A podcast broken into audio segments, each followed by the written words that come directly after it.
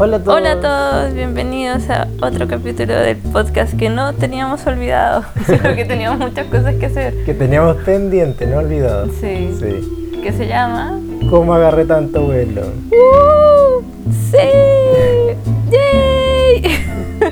No, para variar estamos grabando esto súper tarde, porque la vida se nos hace demasiado corta. Sí, ya son las once de la noche.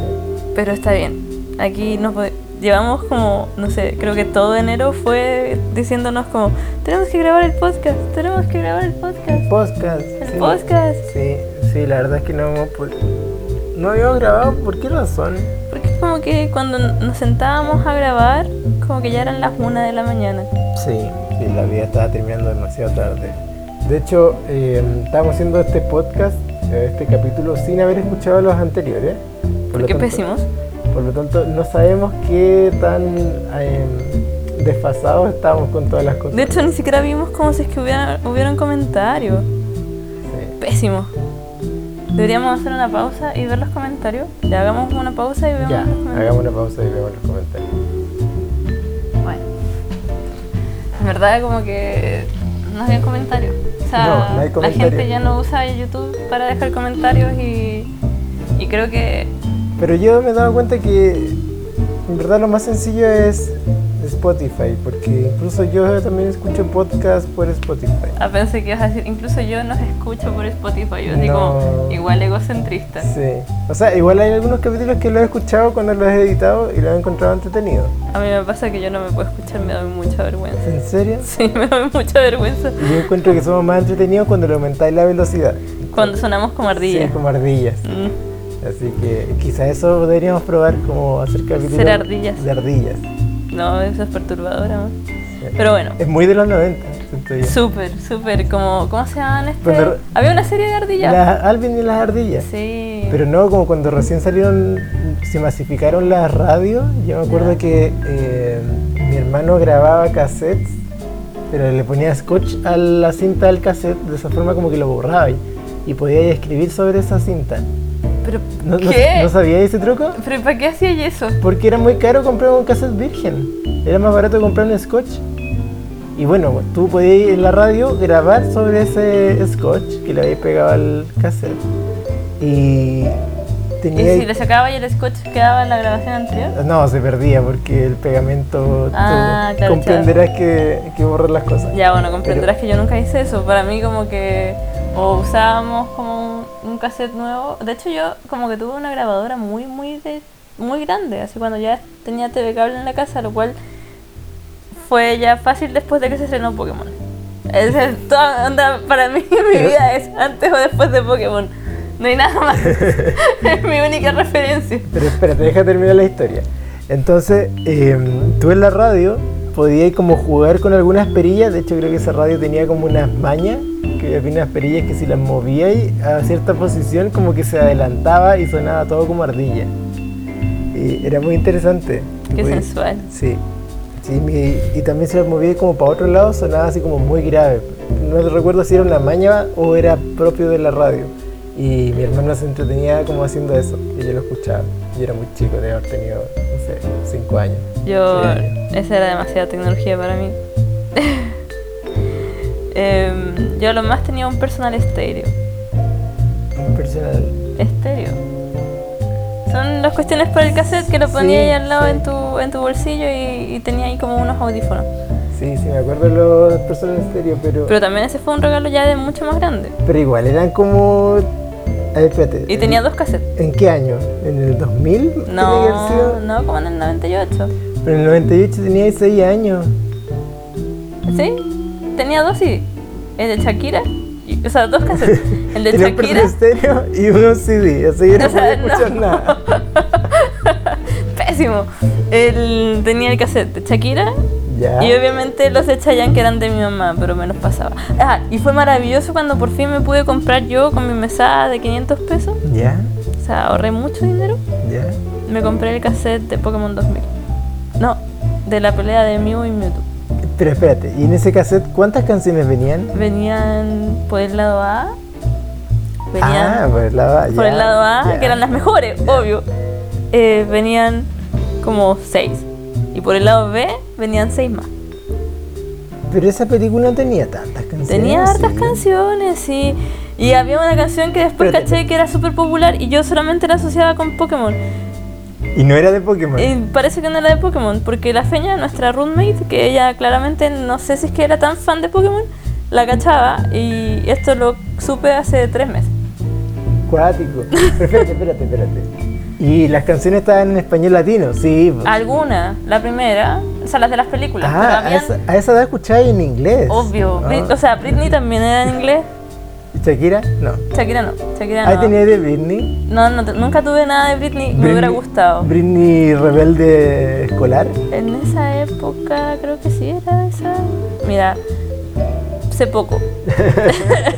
aquí, aquí mi ignorancia.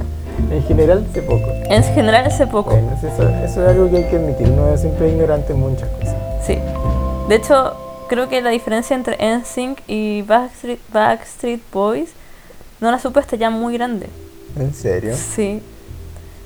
Según hermana? yo, la persona que tenía pelos de, de, de fideo también estaba en los Backstreet Boys. Y es no. que era una moda de los noventa. Mi hermana tenía una... ¿Los pelos una de fideo? Sí, sí, los pelos de fideo. Qué bueno que no tenía tanta memoria porque habría como, sido terrible. Como demasiado decolorado, como un rubio demasiado fideo. Sí. Fideo blanco. No, qué terrible. Mi hermana tenía una pizarra donde tenía anotado como sus boy bands favoritas. Y estaba Backstreet Boys, N Sync, y había uno que se llamaba eighteens. Ya, yo sé no que los conoce. ¿No lo cachai? No. Tiene como una canción conocida. Mira, yo y cacho... Y N Sync también tiene como una canción conocida. Mira, esto es lo que cacho de boy bands. Es eh, así como más antiguo, más antiguo que cacho. Es New Kids on the Block, ah. Backstreet Boys, N Sync, que ahora sé que son diferentes, yeah. y S Club Seven. Yeah. Ah, y S Club Seven, eran Pero cuatro. Eso ya de S Club Seven es mucho más, más nuevo, nuevo, hace, será después del dos mil. Y yo me acuerdo que también la agarraba para el deseo y decía, oye, pero estas cuestiones son todas iguales, pero todas las canciones son iguales.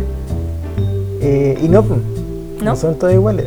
Porque, por ejemplo, eighteens había mujeres y hombres. En Backstreet Boys, bueno, eran puros hombres. En N Sync... Ah, bueno, y las Spice Girls, que supongo que también son como... Boy ese bands. Tipo. Bueno, no son boy bands, obvio, pero, pero supongo que es como la misma lógica. Y las Spice sí me acuerdo que me gustaban harto. La que más me gustaba era la de la rubia de cachitos, uh-huh. que no recuerdo el nombre.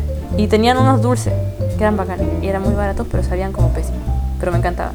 Me gustaban mucho los sobres. Y eh, salieron las muñecas. Y me acuerdo que la muñeca rubia la logré comprar. Pero yo quería la, la pelirroja, que también me caía bien. Que no recuerdo. Me parece que la pelirroja era como la mejor. Sí. Era como que todo le caía todo bien. Todo le caía muy bien, sí, no sé. Y de pero... hecho es como actriz, ¿o no? Creo que sí. Hay una que es como actriz. Ay, no la sé. ignorancia. Ignorancia, sí. Aquí ayuda. Aquí la Feña nos miraría así con cara sí. de que. Eh, bueno. Pero espérate, espérate, espérate. Entonces, a, a la pelirroja no me pude encontrar nunca la muñeca, parece que sí, todo el mundo la quería. Yo tengo una pregunta. ¿Mm? Las Spice Girls eran para que le gustaran a las mujeres, ¿no? Como las niñas. Ay, sabéis que no tengo idea. ¿O eran para que le gustaran a los niños? Mm. O jóvenes. No, a las niñas. Era para que las niñas se identificaran con al menos una de ellas, porque cada una de ellas tenía como... Un poder. Claro, claro. No, era como la como, personalidad. Sí, sí, era así como la deportiva, la como la, la elegante y sensual, la como simpática y buena onda, la no sé qué, no sé qué, eran cinco. Claramente no recuerdo todas las personalidades, pero esa era la idea. Y por lo tanto también eran todas distintas, pues, para como una afroamericana, uh-huh. una más pelirroja, una rubia, para que todas se pudieran identificar con, con al menos una. Claro. ¿Y de qué hablaban las canciones? Yo me acuerdo que hay como una canción que me acuerdo que hablaba así como de si quieres como pololear conmigo. Esa es la única que conozco. Esa es la única que como, recuerdo. Tenés que aceptar a mi amiga. Sí, sí, esa. Lo cual encuentro que está... Súper. ¿O no? Sí, está bien. ¿No? Sí, está bien. O sea... Okay. Tú elegías la pareja del... Pero igual tenés que aceptar su círculo, pues no podías ser tan tóxico de como alejarlos a todos. ¿O sí? Siempre se puede ser un wea. No, estamos en el dos mil veintiuno, no puedes, no oh. puedes darte ese lujo. Y estábamos hablando recién del noventa y siete. ¡Ah! Oh. Del milenio pasado. Bueno, esto claramente no tiene nada que ver con los temas que tenemos preparados. Pero no importa, si es que se entretenía en la vida. Divagar. Divagar. Divagar. De hecho, creo que el, el, no, en el capítulo anterior lo grabamos en noviembre, ¿cierto? Yo creo que... Sí, fueron antes sí. de los exámenes. Entonces, estaba muy explotada como... Noviembre, diciembre, enero... enero. Ay, casi me olvidé los meses. Febrero. No, no sé o Fiuco. eh, oh, brígido. Bueno, feliz año nuevo a todos. Hoy día es el año nuevo chino. ¡Yay! No me fue hace unos días. ¿Tú? No, es hoy, o sea, hoy día es en China, mañana es acá. Lo hablé con un chino. Con sí, él eh? sí, como cuando fuimos a comprar guantán, hoy día comimos arrollados primavera y guantán. Ah, ¿le preguntaste? Sí, o sea, le dije así como feliz año nuevo. Ah, entonces el otro día me mentiste porque me dijiste que era el año nuevo chino. Es que yo también pensaba que sí, él me dijo que era hoy día en China y mañana. Que esto obviamente ustedes lo van a escuchar como... después, pero no importa. No sé, estoy pensando dejar de editar los capítulos y que salgan así nomás. Pero porque, ¿y la musiquita de fondo? Ah, bueno, pero la parte como de recortar los silencios y eso, eh, quitarlo. Solamente como poner la musiquita de inicio y final. Así que, eh, estimados auditores, van a escuchar... Escuchar mucho silencio. Sí, van a escuchar mucho silencio entre... Y no es que nos quedemos dormidos, es solamente que así somos, no somos sí. tan fluidos como creían. Pero ya, entonces... Haciendo una recapitulación desde noviembre hasta ahora, ¿qué ha pasado? Oh, han pasado muchas cosas. Ya, se acabó mi semestre. ¡Yay! Sí. Fue todo muy terrible. Sí, los exámenes fueron horribles. ¿Tuviste como esas, las, las finals? Como sí. Esas semanas... Los que, exámenes que hablan, finales, que qué cosa más terrible. Después eh, vinieron las fiestas, chu, chu, chu, comimos mucho, obviamente subimos todos los kilos que nos faltaban por subir. ¿No lo hemos bajado? No. eh, y vino en, la, en el semestre algo que se llama J-Terms, que es como para la gente que, que no quiere descansar, ¿cachai? Como eh, en general en esta época en Estados Unidos son invierno. Entonces para la gente como que dice, ah, pero ¿para qué voy a dormir dos semanas seguidas? Si puedo como meterme a cursos gratis por la universidad y aprender algo nuevo. Y entre esas personas, yo. Entonces, pero había una razón, que quería aprovechar como lo invertido en el semestre. Sí, es que son gratis, son clases gratis, sin evaluación, entonces podéis en verdad aprender lo que queráis como gratis. Y es de los mismos alumnos como que lo hacen, o los mismos ayudantes, entonces están relacionados como con las tesis, o como en desarrollar cosas, o aprender como habilidades blandas. Hoy puedo contar una cosa que sí. te va a dar vergüenza. No, espérate, depende de qué. Que en un, en un, en un ¿cómo se llama? En una clase te quedaste dormida. No me acordaba. No sé por qué está, no sé si estabas muy cansada o te había quedado hasta muy tarde como el día anterior. Puede ser porque también estuve en ese periodo, esto fue a principios de enero, entonces también estaba como recuperando todas las pues, las horas como que había dejado botar ah, las ayudantías. Eso, estaba ahí como full con las ayudantías de la universidad. Sí, también. Estaba con estas dos clases extra. Y las dos ayudantías de la universidad de acá, de Chile. Sí, es que me, me dio mucha risa porque iba como de repente caminando y pasé por el frente de tu escritorio y te vi como en la silla así como muerta, así como... Con la, con con la, la boca abierta sí, y con todo. La boca abierta, así como... Y dije, oh, espero que la Vivi no tenga puesta como la cámara. No, no tenía no puesta la cámara. Porque sí. Si no, te hubiera dado mucha vergüenza. O sea, si ya te dio vergüenza lo del... la cocina y el sartén como que se iba a quemar. Oye, y después el profe me dijo así, eso fue lo más triste, ese profe, pasé tanta vergüenza, como que me sentí tan mal. Y me acuerdo que en la última presentación nosotros hicimos un proyecto y todo como de computación, que era como calcular el tamaño de las ventanas y el sombreadero de las fachadas dependiendo de la radiación en diferentes partes del mundo. La cosa es que este profe teníamos que corregir el, el, el trabajo y como el ensayo y todo como con él, el código y toda la cuestión. Y pedimos una hora que eran diez minutos o quince minutos y el profe nos dice, oh, pero ustedes no las había visto en todas las clases, como en todo el semestre. Y yo así como, ¿qué? ¿Qué? Donde yo me morí de vergüenza, así, ¿por, por qué? ¿Qué? Bueno, ¿cuál es el aprendizaje entonces? Que en un curso de sesenta personas por Zoom nadie te reconocerá, nunca. Ni aunque queme la cocina. Ni aunque queme, sí. Y hablé en español. Claro, y aunque pelee con mi esposo por, con el micrófono abierto, nadie se acordará. Ya, lo cual es bueno porque eso de alguna forma te puede calmar la ansiedad frente a situaciones similares. Mm. Como ese miedo a hacer el ridículo y que quede grabado en una clase. Uy, como... sí, ahora me siento sumamente calmada. En verdad, sácalo, si total nadie revisa las clases para atrás y, y ni siquiera el profe se acordaba. Mi bruxismo está curado. Estoy intentando ayudar. Tod- todas mis preocupaciones ya, se fueron. Ya. No, uff. Ahora, ahora me siento como si hubiera hecho yoga, amor. Ya, pero perdón, no, ya no te enojes. Igual eh, el yoga ni te ayuda. No, el yoga no me ayuda. Es lo que sufre con el yoga que, que otra cosa. Eh, entonces terminaste tu... tu sí, po, terminé... En este periodo terminé los cursos, terminé yeah. el J-Term, que este periodo como de clases gratis. Uh, yeah. Terminé mis ayudantías, que igual continúan en enero, o sea en marzo, porque protestas en la F A U, entonces automáticamente creo que quedaron dos o tres, sí, dos o tres como eh, clases pendientes para marzo. Lo cual no, no es terrible para mí porque yo ya corregí todas las cuestiones. Eh, pero es terrible para los alumnos porque la última la última evaluación va a quedar para como el quince de marzo y obviamente todos los profes deben haber hecho eso mismo como en, en los ramos teóricos, ¿cachai? ¿Como patear todo para marzo? O sea, no sé si es que patearlo todo, pero aprovechar como todas las clases, pues, ¿cachai? De pasar las materias. Entonces enero puede haber sido pura materia y ahora los cabros, no creo que ahora porque estamos como iniciando febrero, pero la última semana de febrero probablemente va a ser como como agonía para los cabros, pues. ¿Por qué? Porque hay varios que tienen que hacer ensayos.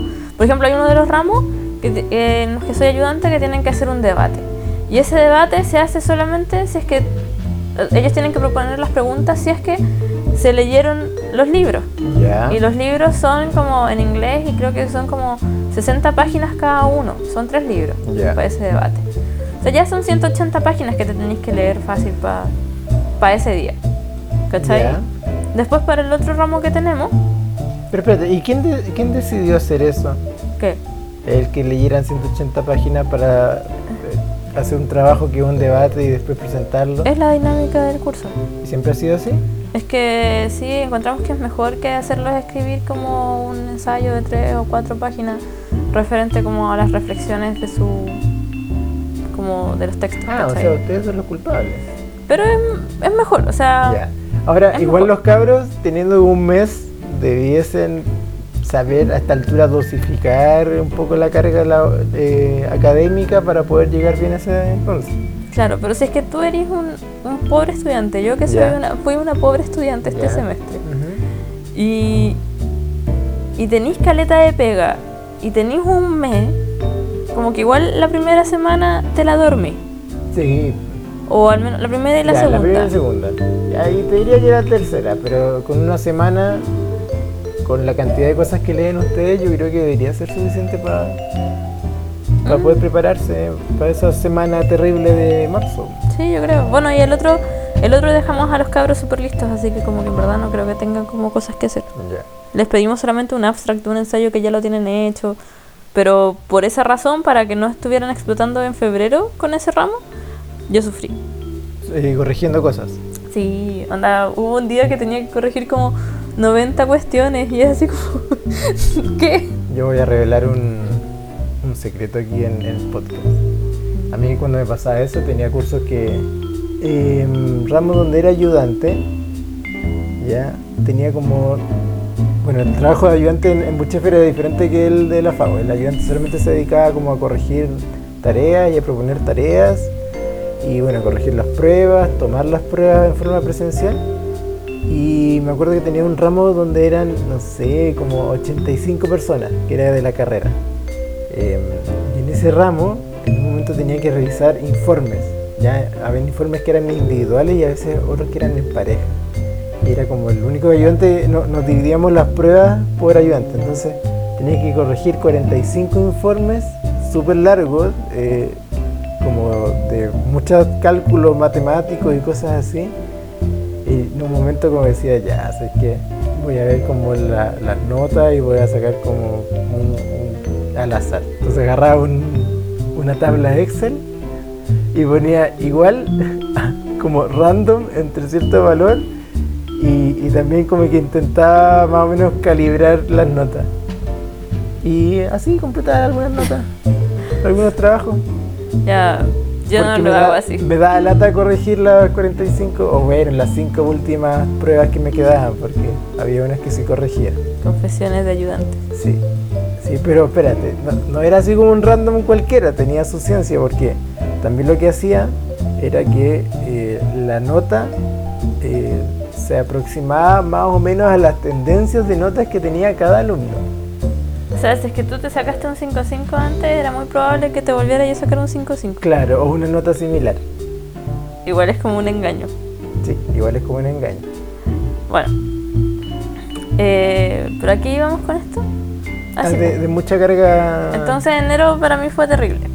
De hecho, habían días en los que solamente me quedaba sentada como hasta las una de la noche, o sea, de la mañana, como trabajando, porque así soy. Y bueno, obviamente ahora en febrero estoy más tranquila, pero me metí a dos concursos de arquitectura. Y estoy pensando en meterme a un tercero, pero de un paper. ¿Será buena idea? ¿Lo lograré? No lo sé. Bueno, la vida es así, como cuando va terminando algo, inmediatamente eh, toma algo nuevo para poder suplir esa, ese tiempo libre que se le generó. Es que si no me convierto en una patata de sillón. Como que no lo puedo hacer. Mira, yo tengo dos modos, o modo mega hiper extremo de mucho estrés y de como muchas actividades que como que no tengo tiempo libre, o simplemente como días en donde soy un pijama y veo solamente Netflix. Creo que una, una muestra de eso es que ya me he comido como, no sé, tres doramas, ¿cierto? Sí, llevo tres doramas, sí, tres doramas de entero. Ya, y la gente que no ve doramas son más o menos series de dieciséis eh, episodios de una hora o una hora de veinte cada uno, y, y ya. Pero tres. Y llevo solamente diez días, once días de febrero, que es como mi tiempo libre. ¿Me entienden? Como no puedo. Me transformo lentamente. Pero igual cuando estoy como medio extremo son periodos bien largos, y eso no te deja hacer nada más. Como nada, incluso nada funcional a veces. No, pero estamos en pandemia. Como cocinar, como limpiar, como lavar ropa. Como que todo se vuelve un problema porque estás demasiado exigida. Sí. Así es mi vida. Está bien. Encontraré el equilibrio eventualmente. Eventualmente. Ojalá, eventualmente. Ojalá que sea, sea pronto. Eh, ¿Qué eh. otra noticia tenemos? Ah, ¿se acuerdan? Yo les hablé, sé que les hablé hace mucho tiempo de una persona con la que estaba haciendo este trabajo de computación, que era de India. Y no era de India, me equivoqué. Pésima compañera de trabajo. Pésima compañera de trabajo, eso lo averigüé después. Es de Kuwait. ¿Saben qué es Kuwait? Kuwait es un baby país, muy baby, y que la capital es Kuwait también. O sea, un país que tiene una sola ciudad y eso sí, es. Sí, eso es, eso es. Y está cerca como de los Emiratos Árabes, como de esos lugares así como bien, bien como exóticos con harto petróleo, en donde está muy cerca del, de Irán, de hecho. Mm. Eh, la cosa es que onda, mi, mi nivel de ignorancia fue que en un momento dije, oh, espérate, pero hay una canción sobre Kuwait. Y le dije a Pablo y como que lo busqué mucho porque tenía esa, la melodía en la cabeza, y resulta que no era, no era una canción sobre Kuwait, es que en español era una canción en inglés. Cuando la escuchas en español se escucha como el sol sale en Kuwait, pero no es de Kuwait. Que se llama, la canción se llama Wonderwall de, de ¿cómo se llama este grupo? ¿Oasis? De Oasis, claro. ¿En serio? Sí, se llama Wonderwall. Ah, rígido. Que es como la canción símbolo de, sí, ese, de ese grupo. Así que aquí mi ignorancia otra vez. Y de hecho como que la vi y me dijo así como, eh, como hay una canción de Kuwait. Y yo me puse a pensar, ah sí, se llama Wonderwall, Wonderwall. Y la Vivi le dijo, y después yo escuché así como la Vivi deshaciéndose en disculpas. Sí, porque no era esa canción, no decía en ninguna parte Kuwait. Así como que hubiera eh, insultado a su familia y a todos. Pero me dio mucha vergüenza. Ya soy una persona que claramente esas situaciones me dan mucha vergüenza, pero es que le di muchas ilusiones y me demoré caleta, estaba en una videollamada directo con ella, entonces como que me demoré mucho. Y ella dijo así como, no, en verdad no dice eso. No, no, ella no, no la alcancé a escuchar, no, la, ah, no se la alcancé a mandar. Menos mal. Sí, porque busqué la letra, onda, gracias Vivi del pasado, que me ahorró una vergüenza más grande. Y tú decías, uy, aquí no dice Kuwait, ¿cómo es eso? Si claro, ¿cómo es eso? Pero yo recuerdo que decía Kuwait y no. Así que esa fue una vergüenza. Pero ese país es árabe, o sea, hablan árabe y tienen pasteles muy buenos. Lo único que sé. ¿Cómo sabes que tienes pasteles muy buenos? Porque me, mont- me mostró fotos como de, ah, de pasteles y se veían re buenos. Y tienen una cultura del té muy exótica que te, ven, te sirven el té en, en vasos. En sopapos. En sopapos. Amor.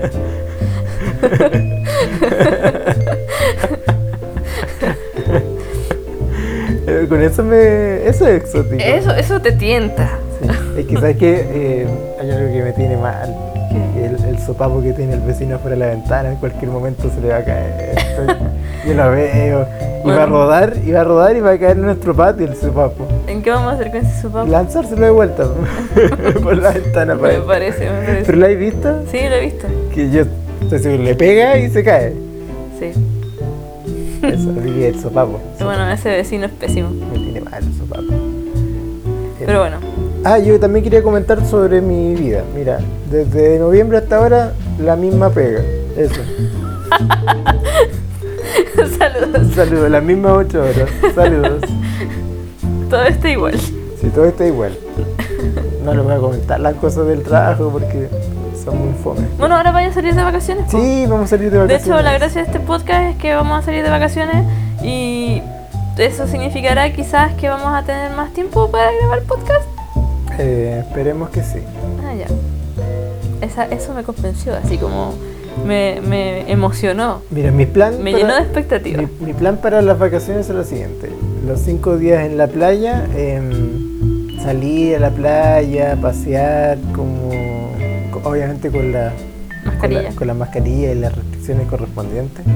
Comer por aquí, una empanadita con pulpo y queso por allá. Tomar sol, no sé, hacer tal vez hacer un poco castillo de ejercicio. De arena. Claro, castillo de arena, hay que llevar toalla.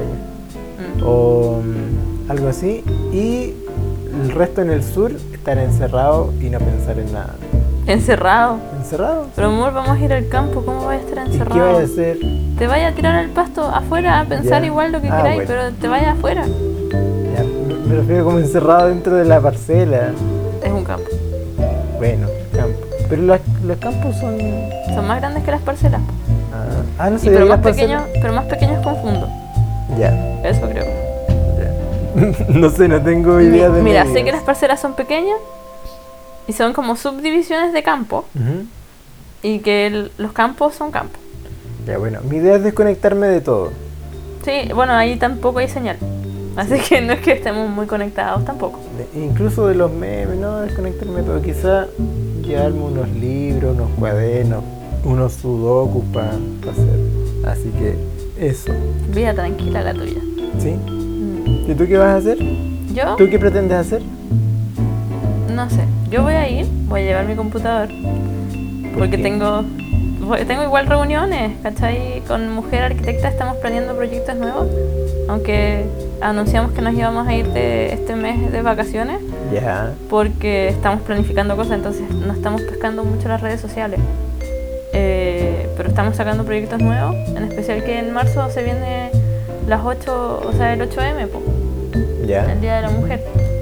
Entonces estamos viendo qué hacer ahí, eh, las convocatorias para el año, porque el año pasado nos unimos a Mujer Arquitecta, pero también como fue fin de año, fue súper difícil como organizar cosas, porque como que según yo, viene septiembre y ya se acabó el año. Nada, así un asado y ya viene Navidad, ya, sí. No hay más, ¿cachai? Como que... Y la gente toda explota porque se acaban los proyectos, se abren proyectos nuevos, como que las Navidades y, y la, la familia y cumpleaños y matrimonio y cuestiones. Entonces, ¿qué vacaciones van a ser para ti? Como va, va a haber algo diferente a tu día a día en este periodo. Ah, sí, probablemente estás fuera del campo. Mira, esto es lo que planeo. Como revisar mi mail un ratito, yeah. Y después caminar. Y dejar yeah. tirado mi celular para que nadie me llame. Yeah. Y después solamente conectarme como en los momentos precisos, así como, estoy viva. Espérate, y, y en ese periodo de vacaciones, que bueno, van a ser dos semanas, eh, ¿cuántas cosas tienes que como estar pescando? Eh, ¿Dos? Ah, ya, ya igual es piola. Igual sí. Es piola con respecto a... ¿Segura que son dos? No, no, pero mira, ahí imp- improvisaré, sí. Te voy a esconder el celular. Ya. Y el computador. Saldrá súper bien. ¿Qué puede salir mal? Pero es que si son vacaciones como para decir chao, chao y chao. Sí, pero es que también cuento con que la naturaleza uh-huh. va a bloquear la señal que oh, en ese campo pasa. Ojalá. Ojalá venga como una nube bien densa. Sí. Es que tú no cachai el campo, pero es, es un campo que está cerca de un río. Entonces yeah. las riberas de los ríos son más bajas en general que el resto de los campos. Claro. ¿Cachai? Uh-huh. Entonces este, este campo es como un hoyo. Ya. Yeah. ¿Cachai? Va en bajada. Ya. Yeah. Y eso como va en bajada, uh-huh. la casa está en la parte más baja. Yeah. Entonces la señal choca con el camino de tierra. Mm, el camino de tierra está más alto que está la casa. Está más alto yeah. que la casa. Entonces ten, para ir a llamar por teléfono tenés que caminar al río y subirte a una roca o salir al camino. No, no voy a hablar con nadie. Chao. Desapareció. De hecho, mañana tengo así como agendado el programar el correo que les va a llegar a mi reemplazo. Estoy de vacaciones. Éxito. Sí, yo programo todo. Utilizo todas las herramientas como para que diga, oye, si queréis como hablar de este tema, conversalo con Pedrito o con Juanito. Me parece excelente. Sí, yo me voy a desconectar totalmente. Ay, vacaciones, vacaciones. De hecho, ya me siento como de vacaciones porque ayer con esa reunión brígida... Uh-huh. que tuve y que me fue bien, como que ya dije ya, con esto, listo, chao, chao, chao, chao, chao trabajo. Eso. Me parece. Bueno, ahora lo que nos convoca, pues, este tema, este... ¿Cuál era el tema de este, de este podcast? ¿Era un recuento nomás? No. ¿No? No, era contar sobre cómo te había ido a ti en la universidad. Ah, sí, Harvard. Bueno, las notas, po. Resulta que después de los exámenes, que fueron una semana muy terrible, eh... porque tú dirías así como ya, pero igual te podéis planificar como con tiempo y como terminar las cosas. Y sabéis que sí, es verdad, te podéis planificar con mucho tiempo. Y como que la carga está súper pensada como para que no trasnoché. Pero, pero soy especial y trasnoché igual. Porque ¿cómo puede ser que me vaya a dormir tranquila si me quedan seis horas aún para arreglar mejor un trabajo? Pero eso significa que tenés que estar como, el, no sé, diez horas diarias trabajando constantemente sin parar. Claro. Sí, po. Igual en todo caso, por ejemplo, pasaron cosas terribles durante esta cuestión. O sea, como durante las entregas. Porque típico, o sea, nada puede ser tranquilo. Como que siempre al, en las entregas finales pasa algo. O que se te pierde el pendrive, o como que tenés problemas de internet, o, o que no se sube el archivo, o que es muy pesado, típico.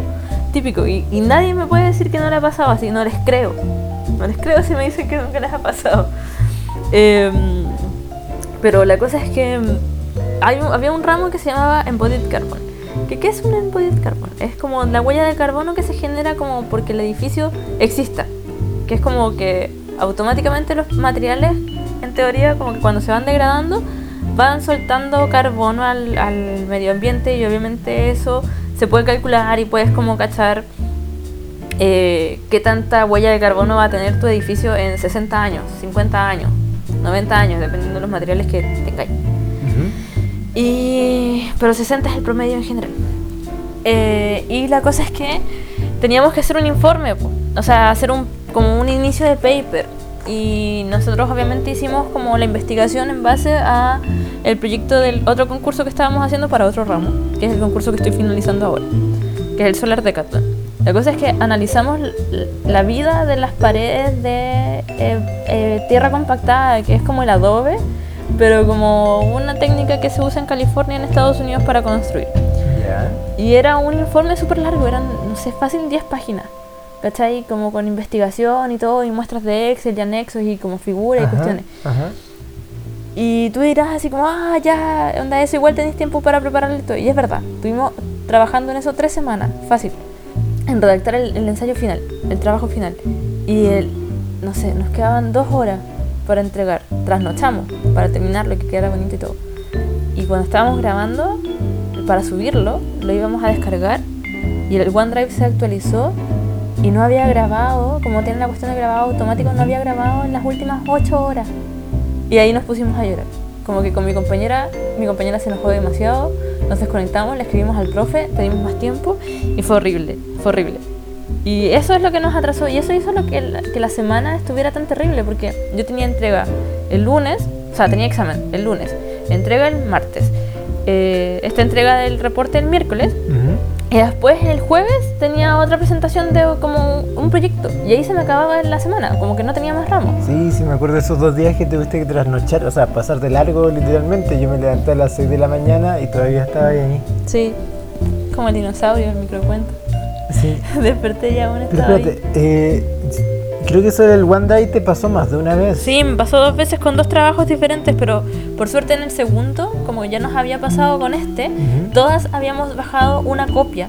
Entonces teníamos nuestros textos respaldados y cuando yeah. pasó en el online fue así como ya llegar y copiar y listo, y no morimos. Pero igual que penca con el sistema que te pasa Harvard, falla tan brígido. Pero es que no sabemos por qué fue, suponemos que fue porque en un momento las dos teníamos abierto el documento y uno lo cerró y no se alcanzó a grabar. Ya, pero era un sistema como inteligente, no debería pasar eso. Y es un sistema online, como que eso no debería explotar, ¿cachai? Claro, por ejemplo, el Google Drive no le pasan esas cosas. Como Cierto. que cada uno puede hacer control Z por su lado y uno puede estar trabajando mientras el otro hace tal cosa y si uno lo cierra y el otro lo abre, da lo mismo. O si lo tenía abierto cinco veces, mm. da lo mismo. Sí, pero el OneDrive no, el OneDrive es súper mañoso. Así que... Y de hecho, también... el OneDrive es tan ma- mañoso que yo creo que nunca más lo voy a volver a ocupar, porque en ese periodo fue cuando actualicé, como que, que ¿qué fue lo que hice? Como que le di permiso a OneDrive para que entrara a mi computador. Fue la peor idea de la vida, porque el OneDrive lo que hace, a diferencia del Google, que te hace una carpetita, ¿cachai? Es que te hace una carpetita en el computador, pero esa carpetita te copia todo el computador, onda tú tenés como el escritorio, que es de tu computador, y está el escritorio de OneDrive. Y automáticamente todos los documentos se te guardan en el escritorio de OneDrive, no en el, de, en el escritorio de tu computador. Entonces, por ejemplo, todo lo que modifiqué en ese periodo estaba solamente en el OneDrive, pero el OneDrive no es ilimitado, es una tontera. Entonces, era en un momento, ¿cachai? De esta semana estresante, tenía como mis cosas en internet, no las encontraba y las otras cosas no las podía acceder porque no estaban en el OneDrive. ¿Se entiende? Es una porquería. Y Pablo obviamente tuvo que ayudarme. Sí, sí. También odié el OneDrive. De hecho, como que estuve trabajando harto tiempo, como intentando solucionar el tema. Y la gente de Microsoft es pésima, donde tú buscas así como, ¿cómo vas a sacar el OneDrive de eh, tu, tu computador? Y dice, ah, ustedes quieren instalar el OneDrive, ¿no es cierto? Y quieren saber ocuparlo mejor, vean nuestros videos. Y es como, no, quiero sacarlo. Quiero simplemente sacarlo. Y mucha gente como que también decía así como, OneDrive es súper invasivo, no lo sí, voy a hacer. Porque es como, es como la respuesta que dio Microsoft a, a ¿cómo se llama? A que la gente ocupara Google.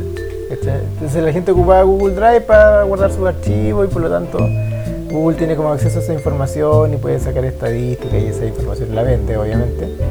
Eh, entonces Microsoft dijo, ¿cómo es eso? Pero si los computadores son míos y, y los sistemas operativos son míos, entonces yo voy a hacer lo mismo. Y plantó OneDrive.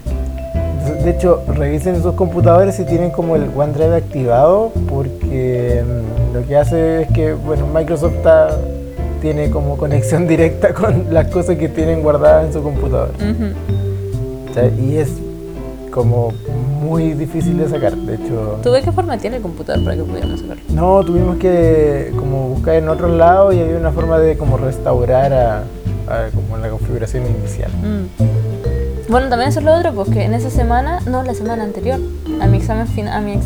No, fue en la semana de Acción de Gracias, uh-huh, que esa es como la última de noviembre, el fue tan... dos semanas antes de mis exámenes finales, mi computador explotó. El Thanksgiving. Mi computador explotó. Eh, no, no explotó. Bueno, estaba por morir. Eh, sí, el computador de la Bibi eh, estaba muy viejito, de hecho, sigue siendo viejito, tiene como cinco años, y la idea era como en ese periodo hacerle un upgrade, ¿ya?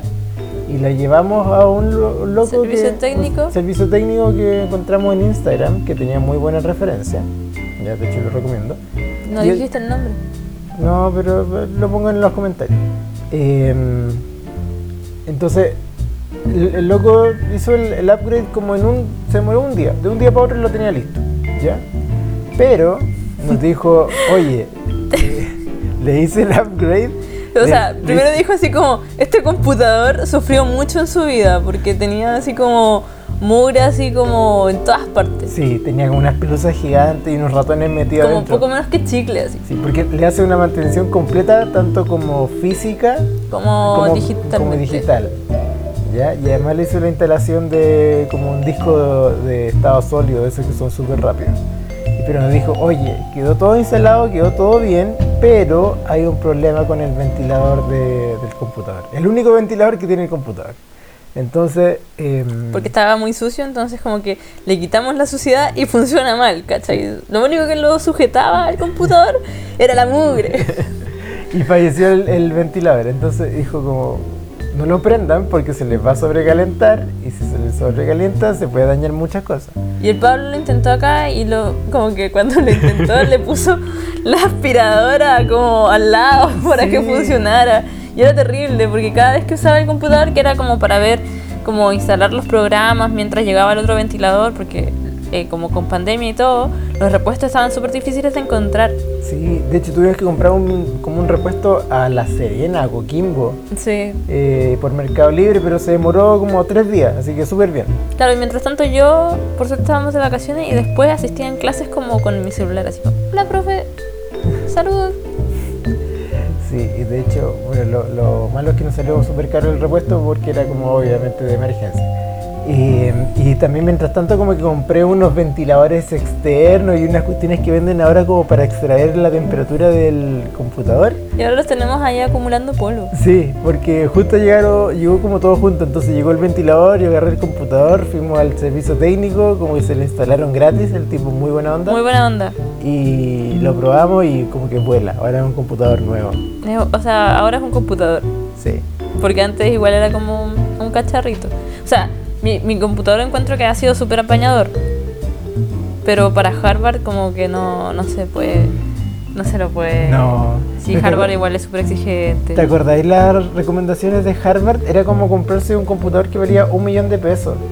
No, de hecho más. Como que nosotros vimos los que vendían acá en Chile y eran sobre palo quinientos, como lo que necesitaba, porque sí. era, era una cuestión así como de última tecnología para caleta de software y es como...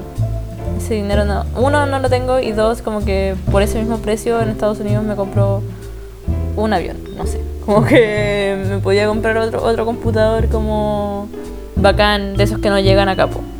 Claro, entonces... De hecho, una compañera del máster se compró ahora un computador po, en, yeah. para el siguiente semestre. Eh, y cachai que es de una marca que no conozco. Es de una marca como que es como un Alien. Ah, un Alienware. Ay, ¿tú lo cachai? Sí. ¿Son famosos? ¿Y llegan acá? No. Sí. ¿En serio? Sí. Nunca he visto uno. Es que ¿Pero tienen un caro. Alien atrás? Sí. Un Alienware. Sí. Sí. Son... Son, a ver cómo... Cómo explicarlo. Cómo explicarlo. Eh... Son como los primeros computadores gamers o la primera marca que se dedicó a hacer computadores gamers en, en el mundo de los notebooks. De hecho, yo lo conozco como del dos mil diez, por ahí. No, yo no hay idea. Y de ahí todo el mundo empezó a hacer cosas gamers y al final los gamers se transformaron en... En todos. En gente popular. De hecho, ahora si uno ve tic, tic, TikTok y Facebook, está ahí así como... Oh, sí, cuando eres gamer y juegas con tus amigos y salen puros memes. Amor, no puedes odiar a la gente porque te gusten las mismas, les gustan las mismas cosas. Tiene que haber equilibrio en este mundo. Tiene que haber equilibrio. Bueno. Eh, pero, eso. Entonces mi computador murió. Después los exámenes fueron terribles por lo que les contamos del OneDrive. No usen OneDrive. O sea, úsenlo porque es útil para trabajar y toda la cuestión. Pero no lo instalen en el computador. Pésima idea. Eh, ¿Qué más? Ah, bueno. Y me dieron las notas. Que, o sea, que curiosamente como que... O sea, por suerte igual. Como que en la facultad no te ponen como las notas notas como número, así como las escalas del uno al cien, sí. Pero lo que te sale al final en el informe de notas es solamente si es que pasaste o no pasaste. Y hay tripos, tres tipos de como pasar, ¿cachai? Yeah. Que es como pasar. Ya. Yeah. Ah, no, no. Es como eh, que yeah. es como un me, ¿cachai? Que estuviste yeah. como al borde, un cuatro. Eso sería yeah. como un cuatro para nosotros. Está el pas. ¿Cómo, cómo es? ¿Cómo es? O sea, no sé cómo, no me acuerdo del concepto, pero es como un me. Como suficiente. Sí, eso, suficiente, ese. Suficiente. Ya. Yeah. Después es paz. Ya. Yeah. ¿Cachai? Que es como con paz de pasado. Paz, paz de sí, paz. Paz, sí. Sí. Sí. Paz de que eso es como un de un cinco a un seis. Yeah. Después que es un high pass, que es como yeah. de un seis punto cinco, o sea, de un seis a un seis punto cinco, yeah. o a un seis punto ocho, y después es como destacado, es como, como de seis punto ocho a un siete. Oh, ¿y tú sacaste puros destacados? No, ja. Saqué dos pass y yeah. dos high pass. Ah, súper bien. Creo que no está mal. Súper bien. Para todas las, las dificultades que tuve. Ah. Súper bien. Sí. Y es muy gracioso porque me pedí un, un libro como a mitad del año, como para que llegara, así para que lo leyera, y me llegó así como en diciembre. Onda, es que, una semana antes. Es que amor, es el problema de pedir las cosas físicas. Pero es que me encantan los libros. Puedes, ahí tenemos un tablet, lo compramos para leer. A mí me sirve harto, también. Podrías comprar las cosas en digital. ¿Por qué? Y leerlas ahí. No. Uf. Me gustan mucho los libros, me gusta el olor a, a, a hoja. ¿Cachai? Cómprate unas hojas y cómprate el libro digital. Amor. Pero si quieres tener el olor a hoja, te compras las hojas y las hueles. Pero amor, no es lo mismo. No me comprendes. No. No me comprendes. No, no comprende. Yo necesito el libro, necesito verlo, bueno, como fuera tú, de la pantalla. Entonces tienes que esperar tres meses a que te lleguen las cosas. Sí, no me molesta, porque así yeah. me doy regalos durante el año, ¿cachai? Como ahora que me llegó un libro. Y lo pedí en diciembre. Pero llegarán. I, igual un mes es poco. Un mes y medio. Sí, piola. Eh, pero bueno. ¿Qué más? ¿Qué más? Ah, bueno, ahora es periodo también de que toda la gente está buscando prácticas po, en el programa. Ah, y se preguntarán ustedes así como, ay, pero ¿por qué suenas tan relajada? ¿Y por qué te vas a tomar de vacaciones? Allá están en invierno. Porque Eh, tomé el leave of absence. ¿Qué es eso? Es el... Congelar. Congelar, sí. Congelé este semestre. ¿Por qué? ¿Por qué? ¿Por qué? ¿Por qué? ¿Por qué congelaste? Ah. En verdad no sé. ¿En serio? O sea, tengo varias como razones que me has dado, pero en verdad no sé cuál es la que me vas a dar ahora. Ah, ya. La primera es porque el semestre de ahora iba a ser online. Ya. Ya. Y, y mi programa es de tres, en verdad es de tres semestres con clases, más la tesis. Pero la tesis se puede hacer presencial o no. Ya. Yeah. O sea, en verdad no necesito estar allá. Eh, y eh, ya hice un semestre online, o sea, me queda un año nomás. Y en Estados Unidos tienen esta lógica de que si es que tú no pisas terreno estadounidense un año, que esto ya lo habíamos conversado, no puedes trabajar en Estados Unidos, ¿cachai? Tú, por leyes como que tienen allá, no sé si es que fue Trump o alguien más, Obama, el que hizo esta, esta excelente ley, uh-huh. pero tú tienes que cumplir un año en tierra est- estadounidense para, como estudiante, para recién optar a prácticas en Estados Unidos o trabajos. ¿Cachai? Lo que mucha gente hace es que después del máster buscan trabajo allá y se quedan trabajando un año, dos años, ¿cachai? Para como para que adquirir experiencia también en lo que tú estudiaste, porque claro.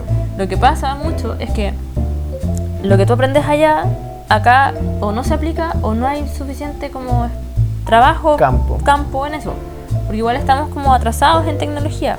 Y es lo mío, como puro de tecnología. Uh-huh. Entonces, eh, si es que ese es el plan, que no lo sé, no sé qué quiere hacer la Vivi del futuro, pero sería bacán como tener esa alternativa, necesito tener un año en tierra extranjera. Y si hacía este semestre, no lo iba a poder hacer.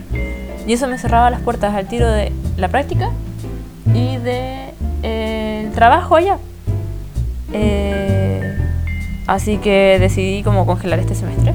Además también porque eh, no estaban reduciendo la el arancel. O sea, yo estaba pagando la cachada de millones igual, aunque era online y no estaba usando la biblioteca, igual no tenía, por ejemplo, no tenía acceso a todos los libros que por el copyright como que no te los pueden pasar todos. Uh-huh. Eh, igual, por ejemplo, sentía que ya, filo, donde se, al principio era como, ya, filo, si es que igual puedo ir a las clases y todo, y como intentar de participar en las clases y como que los profes me cachen, pero con la experiencia en, en, en el ramo de computación fue así como, pucha, igual quizá no todos los profes me cachen, entonces como que no hago conexiones como reales, ¿cachai? Como con ellos, entonces también eso no estaba saliendo como quería. Y además, además, no me gané becas, que esto yo se los conté, ¿o no? Creo que no. No, porque eso también lo supimos después. Una de las becas a la que postulé eh, no salió, no, no gané la beca porque era una beca como para todo Chile y, y no creo que sea tan bacán yo como para ganarme solamente la beca que hay, pero no me la gané. Y la otra sale ahora en abril. Y obviamente, eh, sin las becas, igual necesito como conseguir dinero. Ah, y eso es lo otro que también nos hemos contado, nos estafaron. Sí. Oh, eso es brígido, eso es brígido. Pero, pero termina de contar. Ah, ya. Bueno, entonces, la cosa es que ahora estoy buscando el crédito Corfo. ¿Qué es el crédito Corfo? Es un crédito que da Corfo para, wow. Wow, para los estudiantes. Y la diferencia con un crédito de consumo o otro tipo de crédito que dan los bancos es que te aceptan montos muy grandes. Yeah. Y el magíster, si bien nosotros como que pagamos creo que tres meses como de los ahorros, igual nos queda caleta por pagar. Un monto muy grande. Un monto súper grande. Y eso, onda, si lo ponemos en crédito de consumo, ¿cachai? Que tiene unas tasas ridículas, onda, yo fácil me muero, onda, cumplo ciento tres años y aún así estaría pagando el crédito. Entonces estamos sacando el, el crédito de Corfo para, que obviamente tiene como muchísimo menor tasa, para poder pagar el resto del magíster. Porque resulta que también en Harvard, por normativa, tú no puedes tomar ramos si es que no has cancelado los semestres anteriores. Entonces tienes que estar al día con los pagos para como tomar los ramos. Entonces, como buena universidad privada. Claro, entonces como que era como más o menos o congelo por voluntad o me congelan. Que uh-huh. Es mejor como no tener problemas con la universidad en general. Así que congelé. Pasar también por eso. Pasar piola, sí. Eh, o sea, me gustaría como no pasar piola en las clases, pero sí pasar piola como en estos problemas, así, como que no quiero tener problemas administrativos. Con respecto a ese tema, yo me acuerdo que vi algunas de tus clases y había gente que no pasaba piola porque como que contestaba siempre el profesor y el profesor hacía una pregunta y decía, mm, eh, profesor, yo creo que lo que usted está intentando hacer es muy bueno porque usted es un buen profesor. Y era como, ah, sí, querida alumna número uno. Y, gracias, profesor. Y después el profesor como que hacía otra reflexión y dice, eh, profesor, yo quiero complementar respecto a lo que usted dice porque es, es muy interesante. Entonces como que siempre, tienes que ser de ese tipo de personas si querés generar como el, la conexión con el profesor. Sí, pero como que también... Y a ti te da vergüenza como... Me da es, mucha vergüenza por Zoom. Es que me da mucha vergüenza por Zoom. No me daría vergüenza como en persona. Porque, ¿sabéis qué es lo que me pasa? Lo que más me da vergüenza de las clases de Zoom es que las graban. Si te juro que no me daría vergüenza si no las grabaran. ¿Pero por qué te da vergüenza que te graben? Ahora te estamos grabando. Sí, pero ustedes no me ven. ¿Y si como, las vieran? Como que siento que mi voz... No, mentira, no siento que mi voz sea más agradable. Pero, pero, como que guardo un poco de privacidad como al que ustedes no vean mis expresiones cuando hablo, ¿cachai?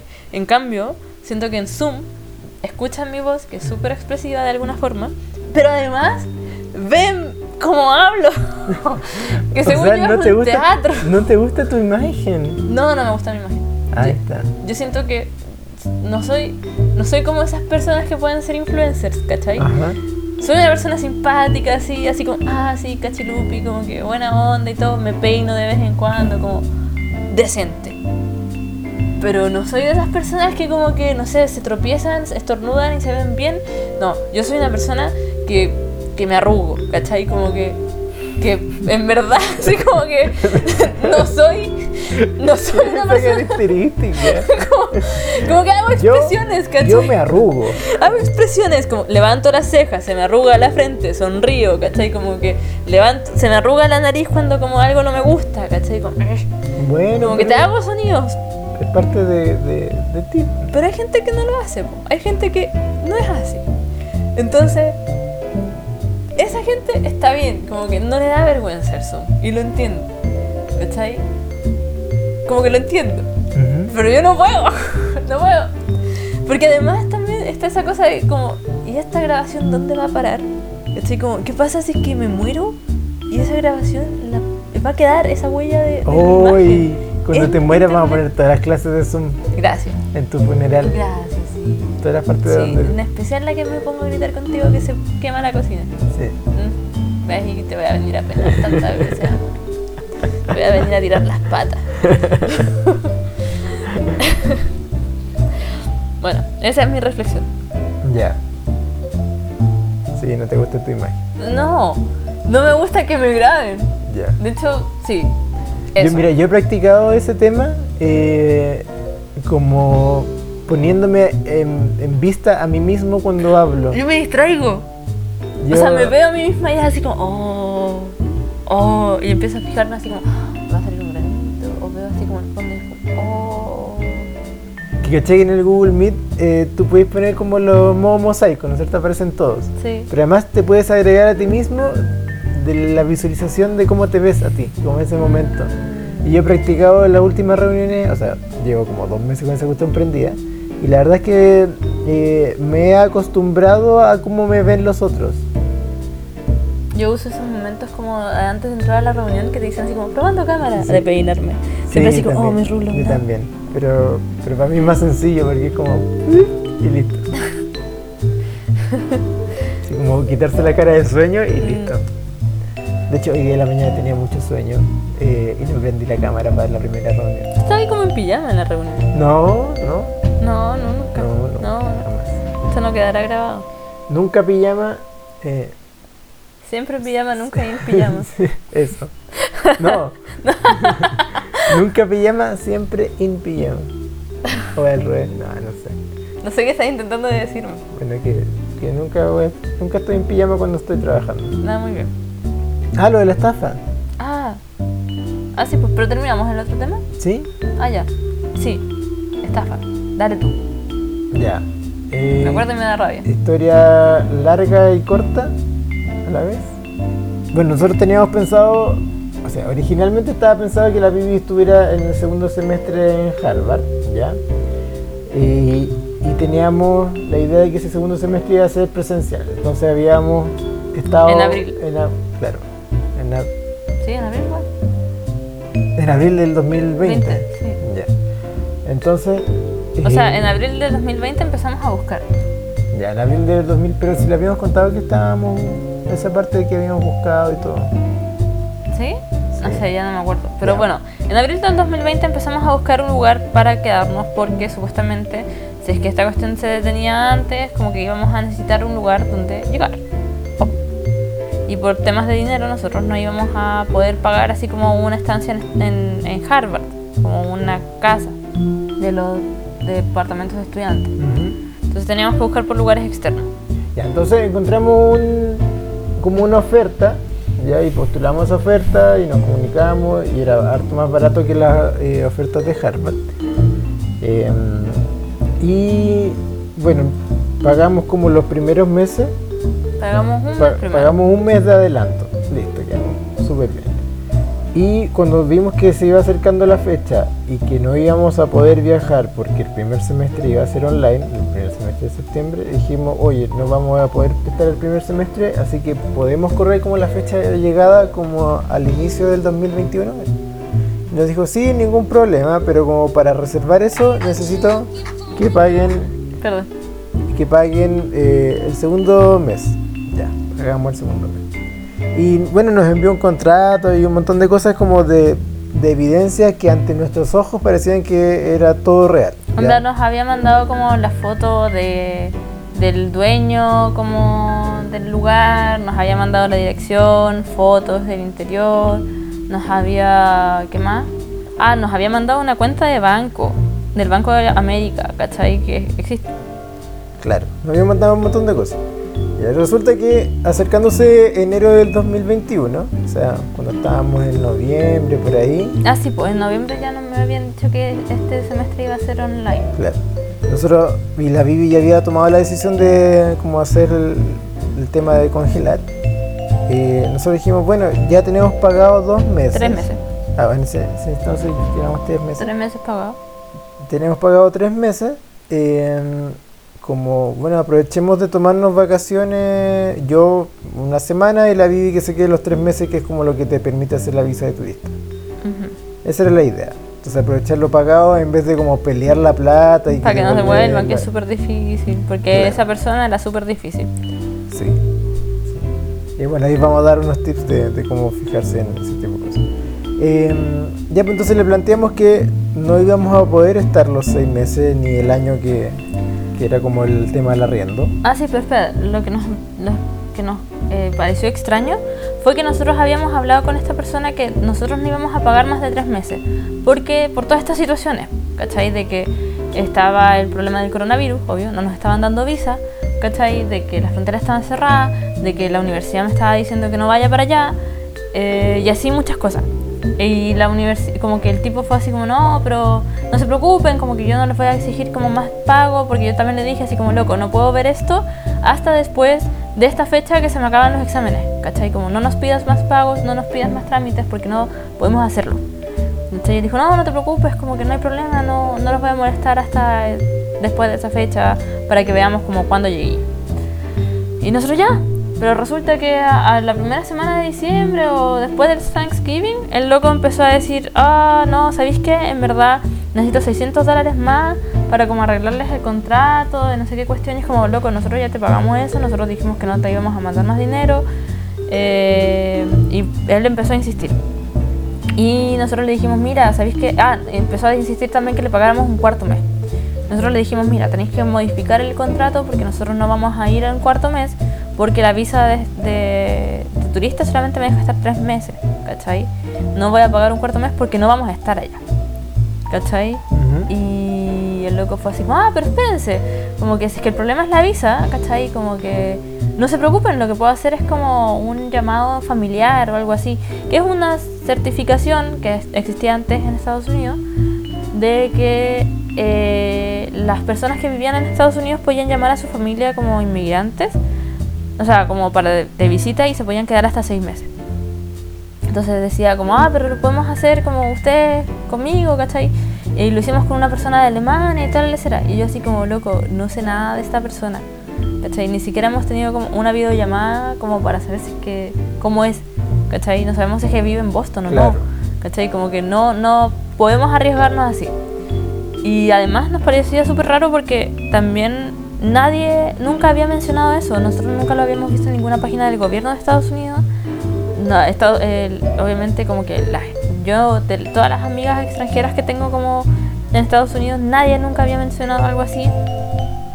Eh, la Universidad de Harvard tampoco hablaba de nada de eso, como que yo pudiera, si es que estaba en Estados Unidos, como llamar a mi familia seis meses, ¿cachai? No era parte de las regalías que habían tampoco por irse a Estados Unidos, nada. Claro. Entonces fue muy sospecho- muy sospechoso. Sí, pues y ahí le enviamos como, le preguntamos a un primo que tenía yo en Estados Unidos. Claro. Como, ¿qué onda con eso que nos estaba pidiendo? Y él dijo, a ver, como, esto es como súper ilegal porque tiene que ver como con temas de visa y permiso, así que nos pidió como más antecedentes. Y le enviamos todo lo que nos habían mandado antes, como los correos, las fotos, etcétera, etcétera. Y dijo, ah, ¿sabes qué? Es una estafa. Dijo, ¿cómo una estafa? No, empezó a buscar como las direcciones, empezó a buscar como el número de teléfono, empezó a buscar el como... número, teníamos hasta el número social de la persona, que eso es como el, el seguro, como el número como con el que podías acceder a todas las cuestiones del gobierno. Claro. ¿Cachai? Como el root casi, pero era falso. Claro, empezó a buscar como el root y nada coincidía, nada coincidía el nombre, ni la firma, ni el número de teléfono, ni dónde vivía, ni... Nada, nada, nada. Ni como la cuenta del banco.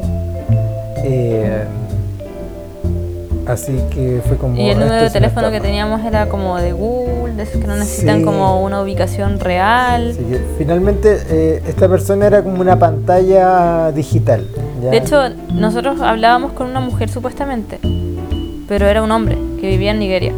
Sí, sí. Y supuestamente esta persona, esta mujer, vivía en Nueva York. Claro.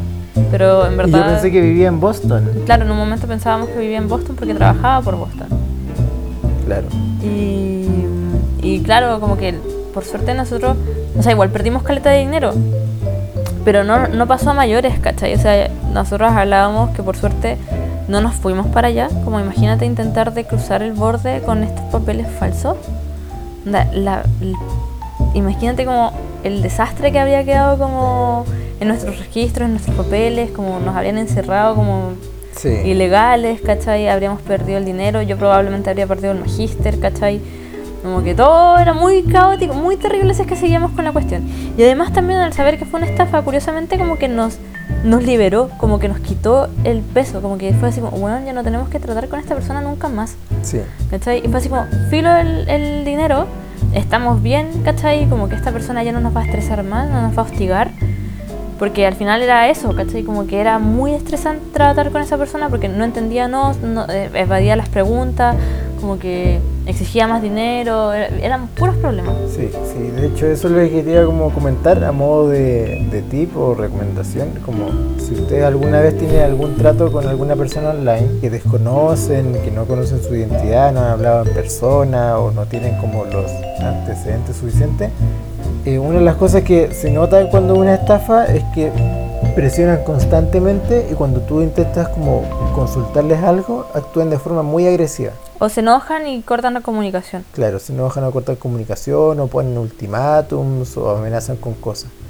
Eh, eso era un comportamiento que nosotros veíamos de estas personas cuando nosotros consultábamos algo. Decían, no, esto lo voy a llevar con el abogado, y esto le va a salir más dinero, y cosas así. Claro, y es así como, pero ¿y quién es el abogado? ¿Cachai? Nunca nos respondió. ¿Dónde trabaja el abogado? Nunca lo supimos. Eh, porque esa persona no existía. Eh, después como, ¿qué más? Ah, sí, o le preguntábamos como más información sobre ella. Nunca podía hacer videollamada eh, en persona. Claro. Eh, ¿Qué más? Eh, bueno, otra cosa que, que también recomendación, si van a hacer como algo en un país extranjero, eh, apóyense en gente que tengan allá, gente conocida que tengan allá. Porque conocen mucho mejor las leyes y las reglas del juego de, de las cosas que ocurren. Mm. Entonces, si nosotros hubiéramos eh, trabajado o lo hubiéramos presentado esto a mi primo antes, en un principio, hubiéramos cachado que era una estafa antes y por lo tanto no hubiéramos perdido tanto dinero. Mm. Eh, ¿Qué más? Ah, también está esta lógica de que siempre era urgente todo. ¿Cachai? Era como, no, el departamento, si no depositan ahora, el departamento lo van a perder. Eh, me acuerdo que muchas veces nos decía eso, como no, es que sabéis que si es que no mandan este dinero ahora para el abogado, como que esto se va a transformar en una denuncia financiera, como más grande. Claro. Eso era también como mucho de, de como presión. Entonces eh, lo que esa persona hacía era como, nos escribía primero, nosotros decíamos, ah, no sabemos, tenemos que revisar. Y decía, no, pero es que es urgente, es urgente. Y después al día siguiente igual, es urgente, es urgente. Y así. Sí, presionaba mucho. Mm. Lo otro que también es importante es eh, que Google es un gran aliado. O sea, si tienen datos de esta persona, o si, si, claro, si le envía datos como el root, o el número social, o el nombre, el apellido, o el nombre de, de la persona que ve una cuenta bancaria, busquen todo en Google y lo que debiese ocurrir es que todo tiene que coincidir, ¿ya? Mm. Si no coincide es que hay algo raro, y hay algo muy raro. Lo otro también es que ustedes, si es que les pide fotos de identificación, porque nosotros nos pidió la foto del pasaporte, cubran los números de sus pasaportes, como los del documento. Porque lo que pasa es que muchas veces esa misma identidad es la que usan ellos para estafar a otras personas. O sea, las personas que nosotros vimos como de identificaciones, los roots sociales, eran efectivamente de, de personas reales, ¿cachai? Como que, eh, no sé, el dueño de la, de la eh, cuenta de banco sí existe y de hecho vive en Minnesota, pero esa persona probablemente o lo estafaron también o no sabe que... Que, le, que están usando su identidad o claro. Peor, puede ser también parte de la misma estafa, claro. No lo sabemos. Entonces hay que tener mucho cuidado como con las cosas que uno entrega también. Eh, de hecho yo revisé las conversaciones por WhatsApp y me di cuenta que no, no habíamos entregado tanta información como pensaba. Eh, eran fotos como del carnet más que de... O sea, mm. fotos como de la imagen del carnet, de la, de la foto que tiene el carnet, mm. más que como números y cosas así. Así que eso, bueno, perdimos, como dice, dice la Vivi, perdimos mucho dinero. Ah, fíjense, también hay unas cosas en Google, que es el número de teléfono por Google. Si es que esa persona les da un número de teléfono, búsquenlo al tiro, si es que existe o no, si es que es como de algún servicio online o algo así. Porque también eso es algo súper fácil, que son como estos números de teléfono desechables casi. Claro, y lo otro también importante es intenten contactar a la persona eh, como llamándola por teléfono. Mm. Está ahí preguntando efectivamente si es, es la persona que dice ser. Porque hay gente que a veces roba como los números de teléfono de otro y los utiliza para solamente enviar mensajes. Claro.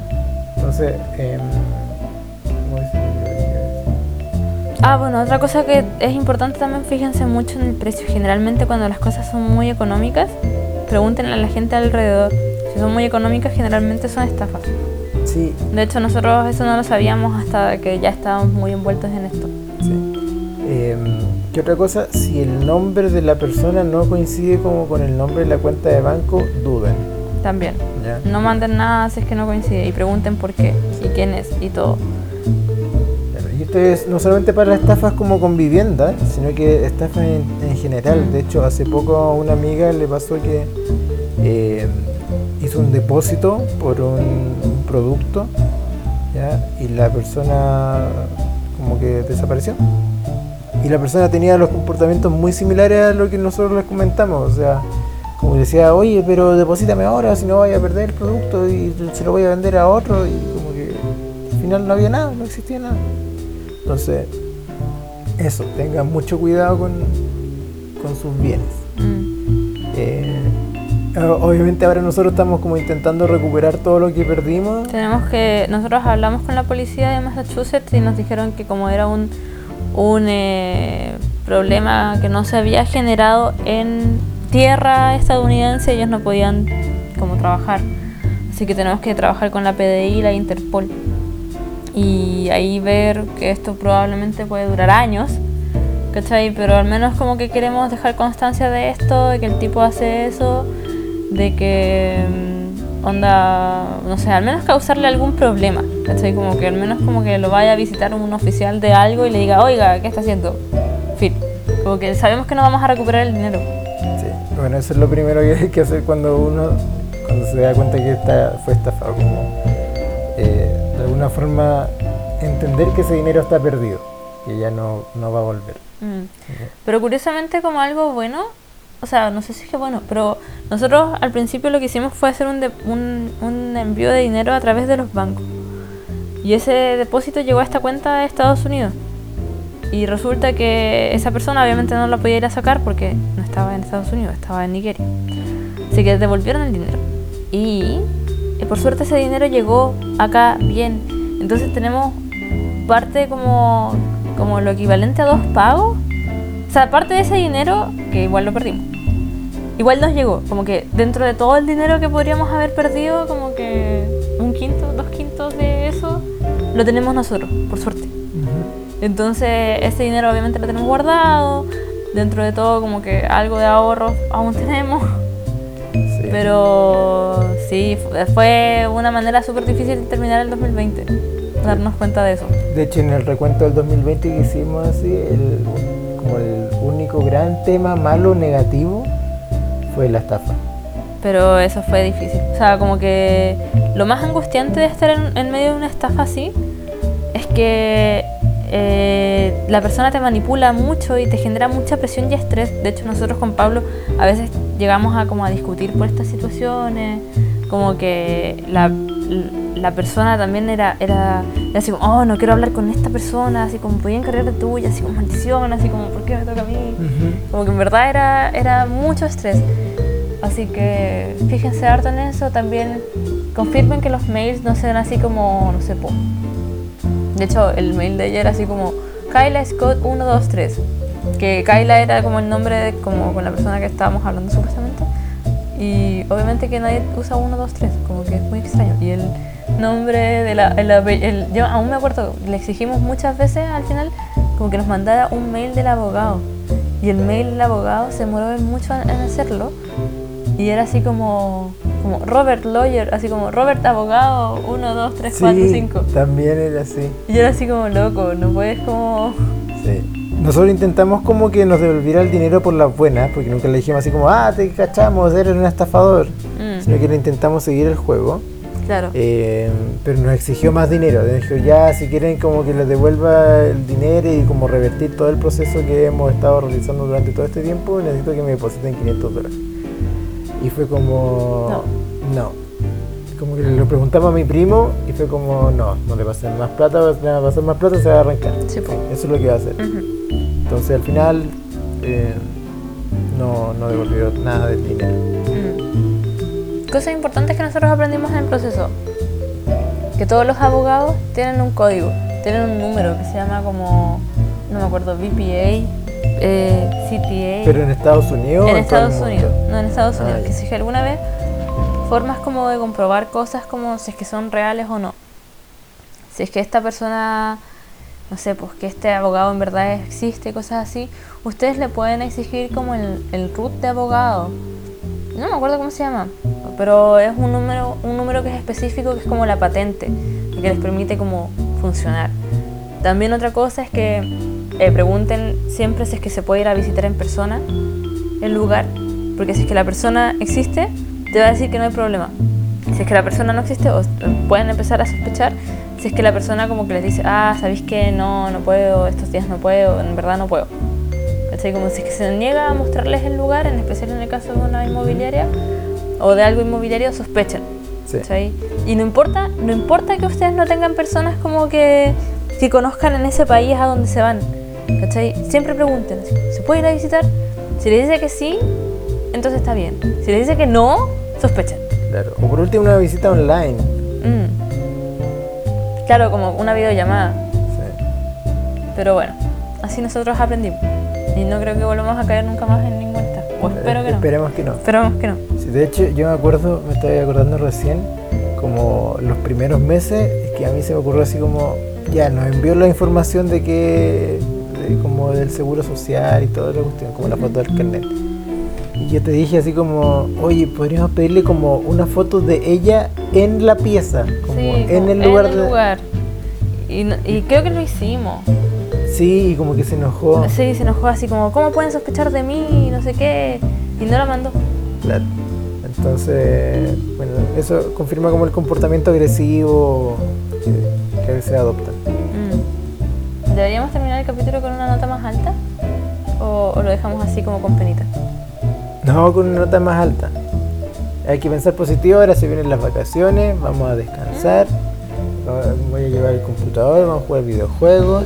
Sí, va a ser vamos, todo muy ya, bueno. Ya. Bueno, eh, algo bacán que nos ha pasado últimamente es que remodelamos la terraza, sí. Sí, nos quedó súper bonita. Sí, como que ahora podemos tomar tecito afuera, en el exterior. Sí. Porque antes estaba la terraza igual súper como desordenada, entonces ten- era nuestro sector de reciclaje. Pero ahora lo movimos para otro lado. Entonces ya no tiene cartones, ya no tiene vidrios. Uh-huh. Y compramos unas mesitas de mimbre en Chimbarongo. Así que es muy bello. El Loki está muy feliz. Han sido esfuerzos como pequeños y paso a paso. Sí.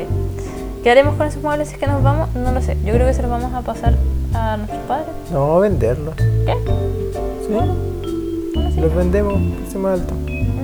Así que ya, ya saben, advertidos todos, si es que tienen muebles de mimbre, les avisaremos si es que los estamos vendiendo. Sí. Um, ah, y compramos un espejo para la casa, como un espejo para que se vea más grande. Sí.